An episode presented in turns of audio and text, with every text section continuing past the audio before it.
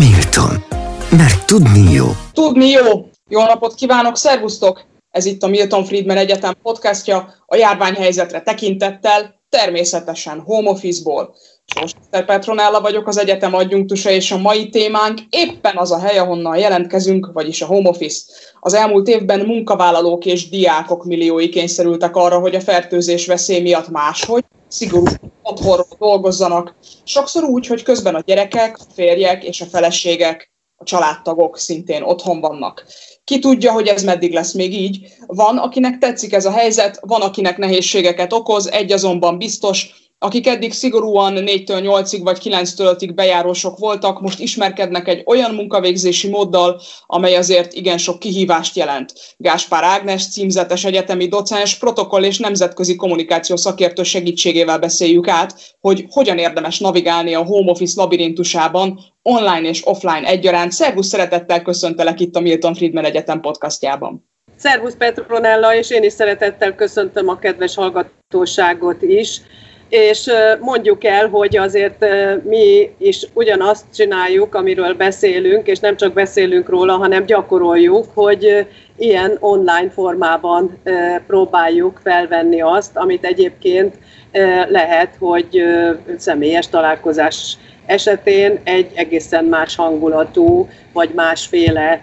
találkozás lenne, de viszont ez módja annak, hogy mégis tudunk kommunikálni egymással, sőt, még a hallgatóságnak is talán egy-két jó gondolatot el tudunk mondani. Nagyon-nagyon sok oldalról kellene ezt megvizsgálni, ezt a kérdést, és elég összetett a világunk. Azt mondjuk el szintén, hogy volt eddig is home office formája a munkának. Most nagyon kötelező és nagyon ránk szakad, hogy úgy mondjam, ez a nagyon nagy feladat, és a jövőben ennek a letisztulása ként azt lehet mondani, hogy talán sokkal erőteljesebben jelenik meg majd az életünk több részében is, hogy online kapcsolatrendszereken belül oldjuk meg a feladatainkat.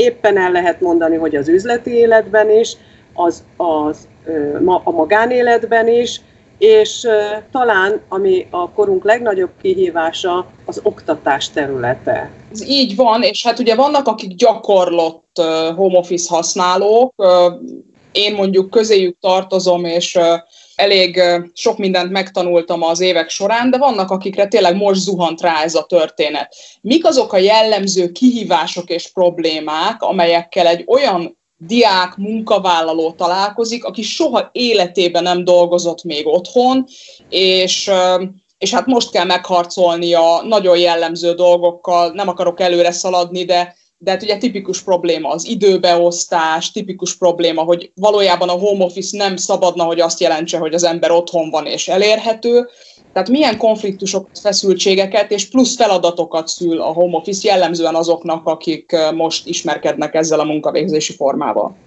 Amennyiben egy picit távolabbról közelítjük meg a kérdést, akkor az alapvető gondolat, hogy hogy közelítsük meg ezt a területet és ezt a jelenlétet, akkor először is a saját imidzset, az én márkaépítést kell mondani, hogy arra kell figyelni, hogy akkor ezen a platformon keresztül is hogy leszek én a legjobb, hogy oldom meg legjobban a feladataimat, és a saját imidzsemet is még hogyan tudom ezzel fejleszteni, illetve ha képviselek egy céget, akkor a cégen belüli részvételemmel a cég imidzsét is növelem. Uram, bocsá, ugye nemzetköziségről is beszéltünk, akkor gyakorlatilag még egy, egy, egy országimást is tudunk fejleszteni, vagy éppen rombolni, hogyha úgy jelenünk meg az online térben egy nemzetközi tárgyalási helyzetben. Tehát ez a távolabbról megközelítés.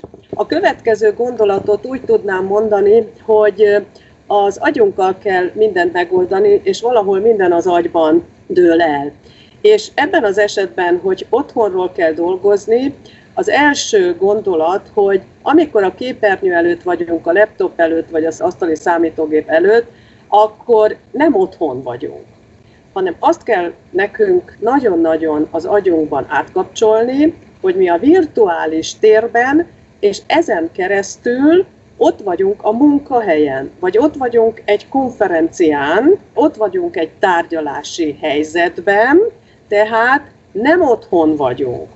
Tehát a virtuális térben kell nekünk megjelenni, és annak megfelelően kell azokat a szempontokat figyelembe venni, amikről mindjárt szó is esik. Tehát ez az első, hogy nem otthon vagyunk, a virtuális világban vagyunk. És ezzel kapcsolatban ugye azt kell, hogy mondjam, hogy hogyan tudunk hozzáállni ehhez, hogy mi a legjobbak legyünk.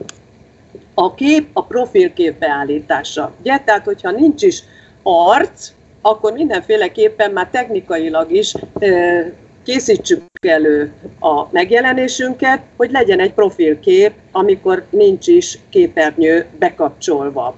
A másik pedig, hogy mindenféleképpen a jelenlétünkkel legyünk ott a virtuális térben. Hogyan tudjuk ezt megoldani? Tehát képpel és hanggal. Ugye, a tárgyalásra sem a folyosóról kukucskálunk be, és inkognitóban vagyunk, tehát meg kell jelennünk. A kérdés, hogy hogyan jelenünk meg.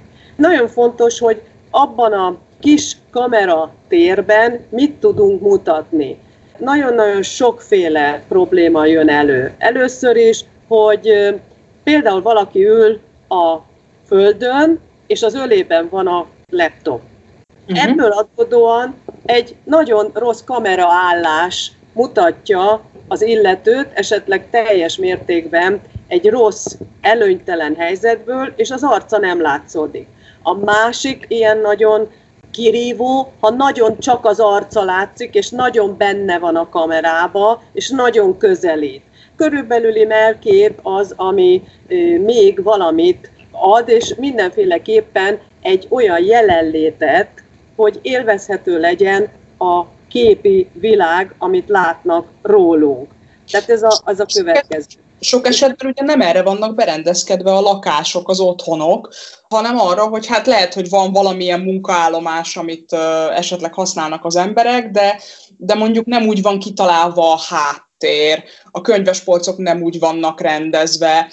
Um, mire érdemes figyelni a kameraálláson kívül, hogy uh, mondjuk ha valaki most hirtelen úgy döntött, hogy a mondjuk a Mucuska nevű felhasználó nevét lecseréli, és komoly képet rak be, és elkezdi mást építeni, mire figyeljen a háttérben adott esetben, hogyan rendezze át az otthonát?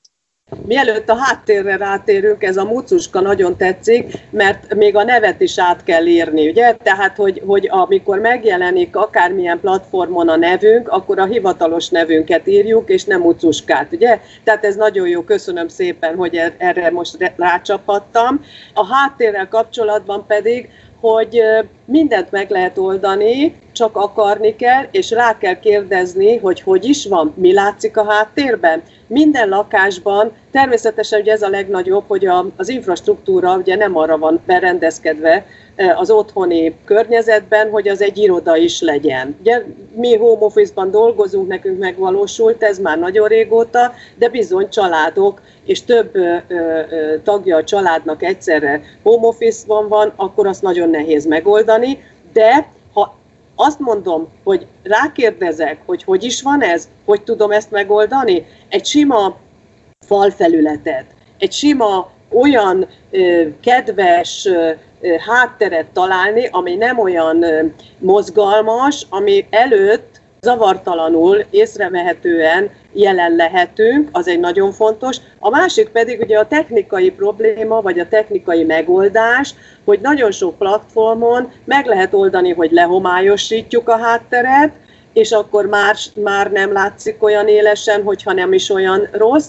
A másik kérdés, hogy oda tehetünk egy bármilyen hátteret, a saját magunk által fotózott természetfotót, vagy bármilyen hátteret, és azt beemelni. Tehát ez is, ez is egy, egy nagy kihívása ugye, a háttérnek. A másik, hogy a háttérből, ugye én gyakorló oktató vagyok, és nagyon sok egyetemen oktatok, természetesen a Milton Friedmanon elsősorban, hogy mindig mondom a hallgatóknak, nagyon fontos, hogy olyan képek, olyan jelképek ne látszódjanak mások által, ami elárulja rólunk, amit nem akarunk.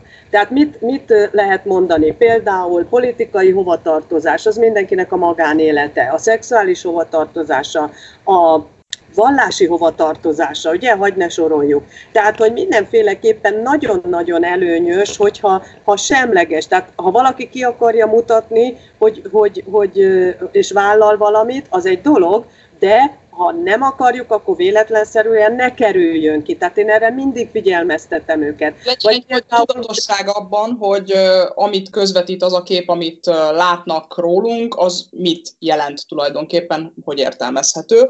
Lehet az bármi, csak tudjuk, hogy mit csinálunk.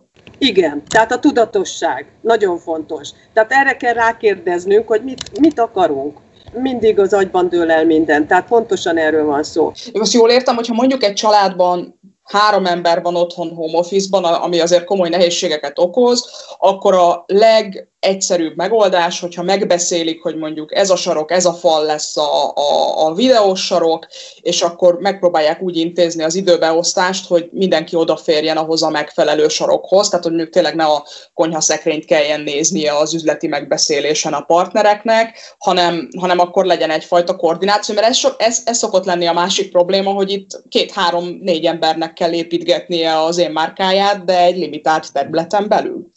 Pontosan, és, és te mondjuk a könnyebbik helyzetet mondtad, az egymás utániságot, de egymás mellett, tehát egy időben is többen, gyerek is és felnőtt is meg kell, hogy találja azt a helyet, ahol be tud jelentkezni, és ahol jól, kényelmesen tud ülni, ahol megfelelő kameraállással tud bejelentkezni, és még jegyzetelni is jegyzetelhessen, a háttér is jó legyen, és ugye amiről beszélhetünk, hogy hogy az öltözék is, tehát az a fajta megjelenés, ahogy én oda mentem volna, úgy fölöltözök, tehát abban a stílusban, tehát nem túlöltözni, de viszont alulöltözni sem. Ugye pizsamába sem megyünk el tárgyalásra, vagy éppen ágyból nem jelentkezünk be, képpel, és akkor hanyat fekve ott vagyunk. Ez Erre is volt példa a hallgatóknál. Ez a home office-nak egy ilyen tipikus kihívása azok esetében, akik idézőjelbe kezdők ebben a dologban,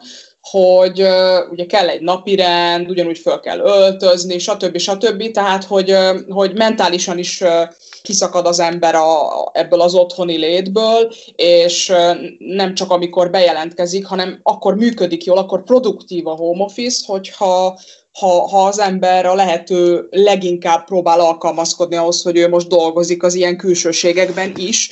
Nyilván gondolom nem kell nyakkendőt kötni, tehát mondjuk egy, egy zakópóló, de az a minimum, hogyha az ember egy komoly tárgyaláson van. Igen, ez így igaz, de hogyha olyan a, a, a stílus, hogy egyébként az életben nyakkendőt kötne, akkor nyakkendőt is köthet, tehát nem túlzás, mert akkor a partner is nyakkendőt köt. Hm. Vagy abban a stílusban, tehát inkább csak azt mondjuk, hogy a nyakkendő stílus, tehát hogy akkor, akkor nagyon oda teszi magát, mondjuk ha a férfiről van szó, és akkor zakó, gyönyörű ing, és akkor ott ül teljes ö, ö, valójában. Tehát, hogy ugye ezek, ezek ö, azért is fontosak egyébként, hogy ez a home office amit 24 órában gyakorolunk, ugye ezt is majd említjük, hogy ez is egy nagyon nehéz helyzet, hogy, hogy mennyire tudom változatossá tenni a napomat. Tehát, hogy most akkor dolgozom, most így öltözök, akkor most itt vagyok, akkor utána elmegyek ebédidőre, tehát a logisztikát, a napi logisztikát megoldva,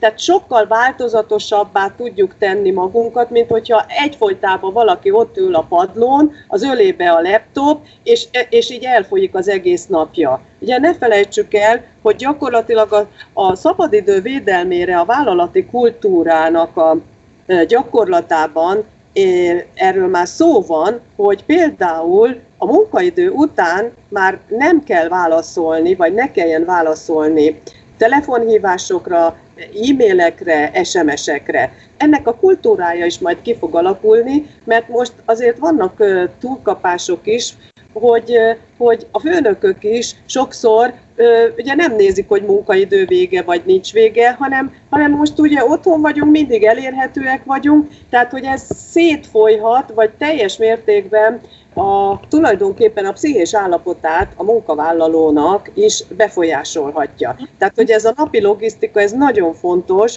hogy ezt elérjük, hogy ezt megvalósítsuk, és magunknak is változatosabbá tesszük, hogy most ebédidőben vagyunk, most vége a munkának, akkor át is öltözünk, most lemegyünk sétálni, vagy a gyerekkel vagyunk, vagy a párunkkal vagyunk, tehát hogy vagy a következő alkalommal például, amit ne felejtsünk el, hogy még a baráti magánéletben is ezen a platformon vagyunk együtt, tehát megint csak oda vagyunk szögezve a székhez és az asztalhoz, tehát akkor viszont meg egy másik virtuális térben vagyunk, egy másik társadalmi, szocializációs közegben vagyunk, és akkor sokkal könnyebb átvészelni ezt az időszakot, mert azért tudjuk, hogy nagyon sokan pszichés problémával, mondhatnám depressziós pillanatokkal küzdködnek, és hogy ezt oldjuk, akkor ezt valahogy másképpen kell átgondolni. Ez azért érdekes, mert ugye a home office az azzal is jár, hogy egy csomó idő tulajdonképpen felszabadul. Tehát aki mondjuk egy-másfél órát tölt azzal, hogy bemegy a munkahelyére, és ugyanannyit azzal, hogy visszajön, ő ezzel időt nyer. Ez jellemzően olyan idő, ami egyébként hát valószínűleg vagy e-mailezéssel, vagy telefonálással, vagy ráhangolódással telik.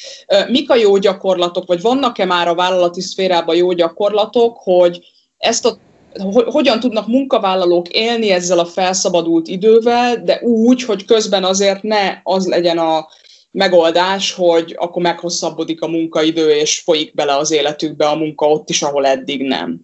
Ez onnan ö, eredeztethető, hogy ma már a munkaadók is arra kell, hogy figyeljenek, hogy a, a családbarát és az emberbarát, emberközpontú munkahely megteremtése. És a home office-szal érdekes módon megvalósítható.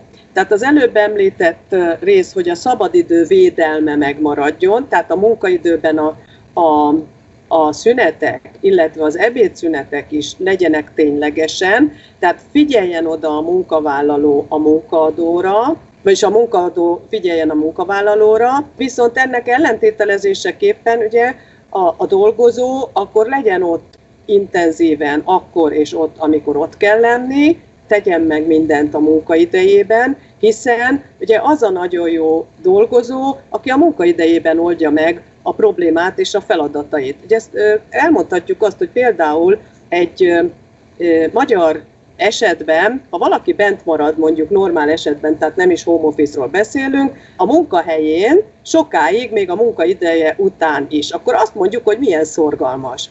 Egy német munkavállaló ezt néha megnézi, meglátja, és azt mondja, hogy valami baj van, mert plusz feladatot nem kapott a munkavállaló, viszont mindig bent kell, hogy maradjon, ergo nem biztos, hogy meg tudja oldani munkaidejében a feladatait. Ugye egészen más megközelítés, más gondolkozás a munkadó és a munkavállaló közötti kapcsolatrendszerben. Tehát ezért nagyon fontos, hogy oda-vissza tegyük meg mindazt, és hatékony munkát adjunk cserében, viszont elvárjuk, és elvárja a munkavállaló, hogy akkor az ő magánidejét is tiszteljék. És így sokkal hatékonyabb is lehet, és tulajdonképpen ki is mutatták, hogy nagy hatékonyságú a home office ebben az esetben. Ö, ennyit a hatékonyságról, ennyit a szervezésről. Van ennek a történetnek etikettje is. Ha jól tudom, akkor öt pontban foglaltad össze, hogy hogyan kell megjelenni az online munkavilágában. Mi ez az öt pont? Hogyan kell mondjuk így udvariasan és jól viselkedni az internetes munkavilágában? Igen, az öt pont megfogalmazódott, és több egyetemen is tulajdonképpen írásban is fogalmaztuk. Az első pont az, hogy legyünk pontosak az online eseményeken, és távozzunk időben, tehát amikor vége van. Ha ez nem történik meg, és valami miatt elkésünk, akkor ne dobjuk szét a képernyőt azzal, hogy bekapcsolódunk, hogy jó napot kívánok, vagy szervusztok, tehát attól függ, hogy milyen a, a platform, hanem akkor a chatben jelenjen meg, hogy jó napot kívánok, megérkeztem, pont. És akkor ezt, aki beszél, bármilyen helyzetben, azt látja, hogy megérkezett. A távozás ugyanígy, akkor, vagy akkor mondjuk el, hogy bocsánat, nekem el kell menni az elején, amikor még nem kezdődik el valami, és akkor szépen angolosan mondhatnánk távozik, és a csetben azt mondja, hogy viszontlátásra köszönöm szépen, jól éreztem magam, vagy visszajelzem, amit, amit kell, és akkor küldöm az anyagot, stb. stb. Tehát ez az első. Nagyon fontos a második, hogy amikor bejelentkeztünk, amire utaltam, hogy vállalt az arcod, vállalt a neved, és vállalt a hangod. Ennek a technikai részét is tessék szíves lenni figyelembe venni, mert nagyon fontos, hogy amikor mi nem beszélünk, akkor kapcsoljuk a mikrofont, viszont amikor akarunk beszélni, automatikusan álljon rá a kezünk a rákapcsolásra, Ugye a kamerát nem kapcsoljuk ki, de mondjuk, hogy ha menet közben valaki, vagy például szünetben, akkor a szünetbe kikapcsolja a kamerát is, és a hangot is. Tehát ne lehessen hallani a magánéleti megbeszélést, illetve ne látszódjon olyan, amit nem akarunk, hogy látszódjon.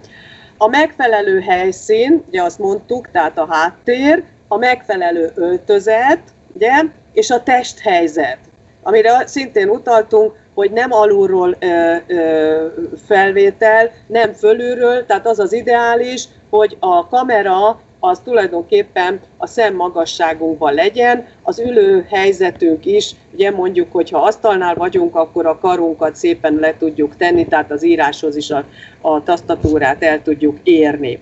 A következő, hogy nagyon fontos, hogy az evés és az ivás kérdése. Amikor egy padban vagyunk mondjuk az oktatásban, vagy egy, egy tárgyaláson, és mondjuk még az utolsó falatot lenyeljük, és valaki még elkezd rákcsálni, az nem vehető annyira észre. Viszont itt nagyon ott vagyunk szembe a kamerával, tehát ez a rákcsálás és rágógumizás semmiféleképpen sem jó, viszont az ivás természetesen megengedett. Ugye? Az sem üvegből, mert az sem stílusos, hanem akkor készítsünk oda egy kellemes poharat, és akkor abból ígyunk. És a következő utoljára említendő, de nem kevésbé fontos kérdésként, hogy nagyon fontos, hogy mit mondunk és hogy mondunk. Tehát itt nagyon közvetlen a kommunikáció, és a szóhasználat is sokkal közvetlenebb, tehát személyesen megtett megjegyzések és kommunikáció nem biztos, hogy itt jó, tehát erre is ügyeljünk a kommunikációra és a gesztikulációra. Tehát, hogy ha valaki nagyon hevesen szeret gesztikulálni az életben, itt viszont be vagyunk szorítva egy kamera képbe, egy képkivágásba, tehát, hogyha valaki gesztikulál, megengedheti magának, csak ne sokat, és ne az arca előtt tegye ezt, mert akkor nem élvezetes az, amit mond. Azt hiszem, hogy ezzel az öt ponttal kell lezárnunk, de talán ez az öt pont a legfontosabb, na meg az, hogy uh, hogyan szervezzük meg a home office-ban az életet. Szerintem nyugtassunk meg mindenkit, hogy uh, nem biztos, hogy mindig mindent elsőre jól sikerül megszervezni, ez sokaknak jelent kihívást, mert hogy a munkakultúra eddig nem erre a típusú munkavégzésre volt berendezkedve, jól gondolom?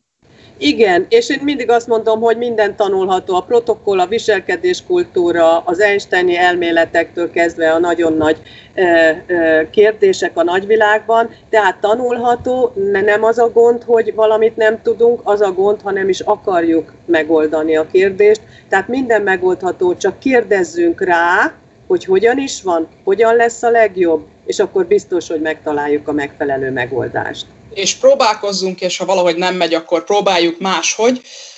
Ennyi fért bele a mai Tudni Jó podcastba, szerintem nagyon hasznos volt és nagyon izgalmas. A friss epizódokat megtaláljátok a Spotify-on, ezt is, és az egyetem honlapján az uni kötőjel milton.hu per podcast kötőjel kettő oldalon.